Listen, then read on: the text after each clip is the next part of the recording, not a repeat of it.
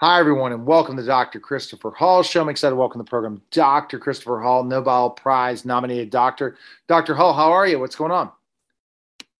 Wow, things are going great. Uh, really just uh, in the mood for this Christmas holiday, and uh, that's basically it. All right, well, fantastic. What is our uh, topic we're going to talk about today with COVID again? Things are crazy. Are you looking at shutdowns or what's happening with so many cases of Omicron right now? Well, you know what? No, that's a very good question. And, um, you know, the thing I really want to talk about today um, is about the spike protein and about something else called antibody um, dependent enhancement. And, and I think those are two things that really uh, we should be worried about. Uh, so far as shutdowns, no, I don't think we'll have any, any, any shutdowns. But the thing about the spike protein, and the reason why it's so important is because now new research and data is coming out that shows that the spike protein can stay in the body up to 15 months, and they believe uh, even further. And, that's important because the spike protein is the, again, you know, that's the synthesized uh, protein that was synthesized in China, in the Chinese Wuhan lab, uh, uh, and and that protein is what the vaccines were were based on. And so, you know, uh, we know all the bad side effects of the spike protein. We know that it causes blood clots. We know that it damages uh, the endothelial lining or the inside lining of the blood vessels, and so that's why it also causes strokes. The problem is, and I think what the vaccine makers didn't think about is that when you uh, inject the patient with the messenger RNA, and when that goes to the ribosomes and produces the protein or the spike protein, there's not a switch to turn that off. So think about this. You're injected with the RNA vaccine. Millions of copies of RNAs go into your body uh, and pretty much uh, uh, go into the cells with the ACE2 receptors. All of those millions of cells start to produce spike proteins, okay? So the first spike protein out of each cell will give you a million spike proteins in your blood. That process does not have a off switch. So that's why we can't predict in which human being the spike protein will go on producing, even for a week. Uh, some of the uh, uh, uh foremost experts in the field now are finding out that spike protein uh, production can last up to a week or even two weeks in human beings. And so this is very, very worrisome. Well, it sounds like it. It's like so. This is basically what you're saying is that the shot that that that stuff is st- after you get the shot, you remain with the vaccine in some way. And what does that do to your body if you keep uh, keeping the spike protein? Right. Very good question. So, what they found, um, researchers uh, out of Northwestern University, what they found was that the spike protein um, once it's produced, uh, production can go on again. We said uh, from different research papers for a week or more, and then the spike protein uh, is actually uh, has been found in monocytes. Monocytes are what are called the precursors or the cells uh, that um, turn to what are called macrophages. And so, why is that a problem? Okay, number one, it's a problem because the spike protein if it's uh, stored up in monocytes for up to 15 months or more, then at any time, the spike protein can become extracellular and go back into the blood. And so you have thousands, hundreds of thousands even of monocytes in your body that can spill that spike protein back into your blood months later. Therefore, you can imagine what could happen. Months later, you can continue to have uh, symptoms and effects of the spike proteins in any organ in your body that those spike proteins uh, uh, uh, initially depositing, whether it's your brain, the testes, the ovaries, your heart. Uh, and so this is the, the, the, main problem of having a synthetic uh, derived toxin uh, produced in mass quantity in a human body. This is what we have. And is that going to lead to a lot more illness and disease? Most definitely. And some of the diseases that we're seeing uh, is what they're calling the long haulers.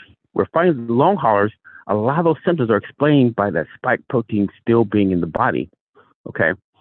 The other major issue we have besides the spike protein, and up to this point, there's been no studies to show that this is happening in the body. So it may be happening, because there's been no studies to show that it's not happening. And that's called the antibody um, enhanced, uh, I'm sorry, antibody dependent enhancement. And when does that occur? And what does that mean? First of all, let's talk about what it means. Antibody um, uh, basically uh, dependent enhancement occurs when you have a number of different mutants or mutations that occur for one single virus. And we certainly had that. We've had the alpha strain, we've had the, lambda, the delta, the beta, um, beta plus strain, and now we're into what? The Omicron strain. And so all those different strains um, will not be neutralized by the antibodies. And particularly what you're seeing now in the public is that the Omicron strain is not neutralized by those initial uh, antibodies from the mRNA vaccines.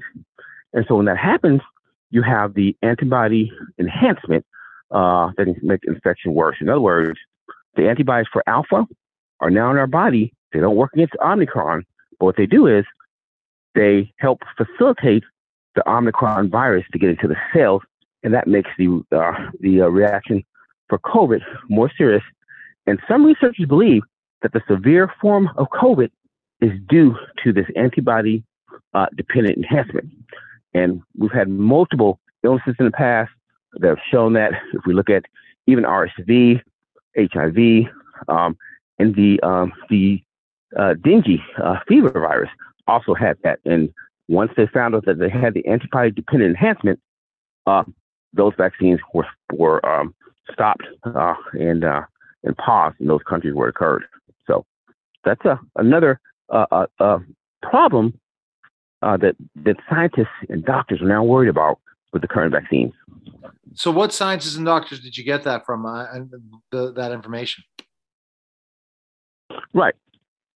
All right. So one of the one of the one of the, the doctors who spoke about this is, is Dr. Peter McCullough, and you know we had him on the show. Uh, he was one of the he's one of the actually foremost um, specialists in the field, and uh, and so he certainly has spoken about the antibody dependent enhancement. Uh, and again, it's all throughout the literature. If you just simply go to Google, type in antibody dependent enhancement from the COVID virus, you can probably pull up 15 articles.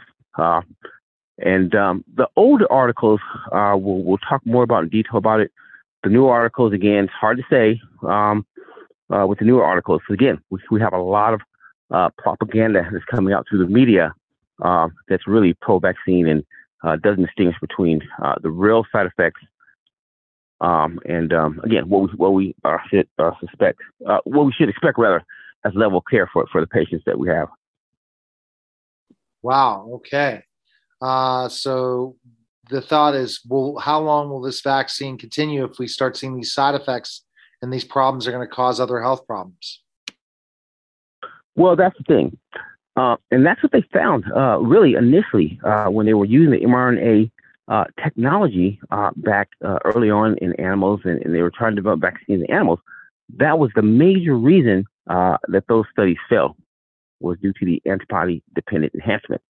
And so this is something that uh, is not being talked about a lot in the public or the media, but it will be soon. And the reason why I say that is because the uh, the number of mutants that we have now that the vaccines are not effective against, um, that increases the chance of having what's called ADE, antibody dependent enhancement, occurs at a higher probability when you have a number of mutants uh, that the vaccine is not effective against.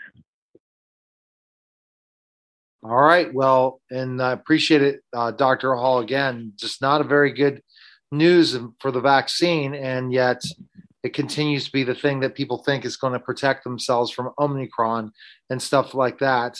And it, it, the the spread is becoming severe. Uh, Omicron. Are you seeing a lot of cases where you're at? Well, you know, with the Omicron, it's kind of hard to say because, again, it, you know, in certain areas, the, the Delta virus is still the one that's ravaging. Certainly, Omicron is now putting out as being the predominant. But again, you know, we, we are seeing the ERs that are that are being kind of over overcrowded. Um, likely, most of that again is, is, is probably due to Delta. Um, and so, it's almost uh, we won't have a good picture of um, this until we uh, probably for some for some months out before we can really say uh, what's going on. All right, perfect. All right, well, Dr. Christopher Hall, appreciate it. We look forward to talking next week before the new year. Okay. Well, great. Sounds good, Neil. And um, I'll talk to you then. All right. That was the Dr. Christopher Hall show, guys. Take care.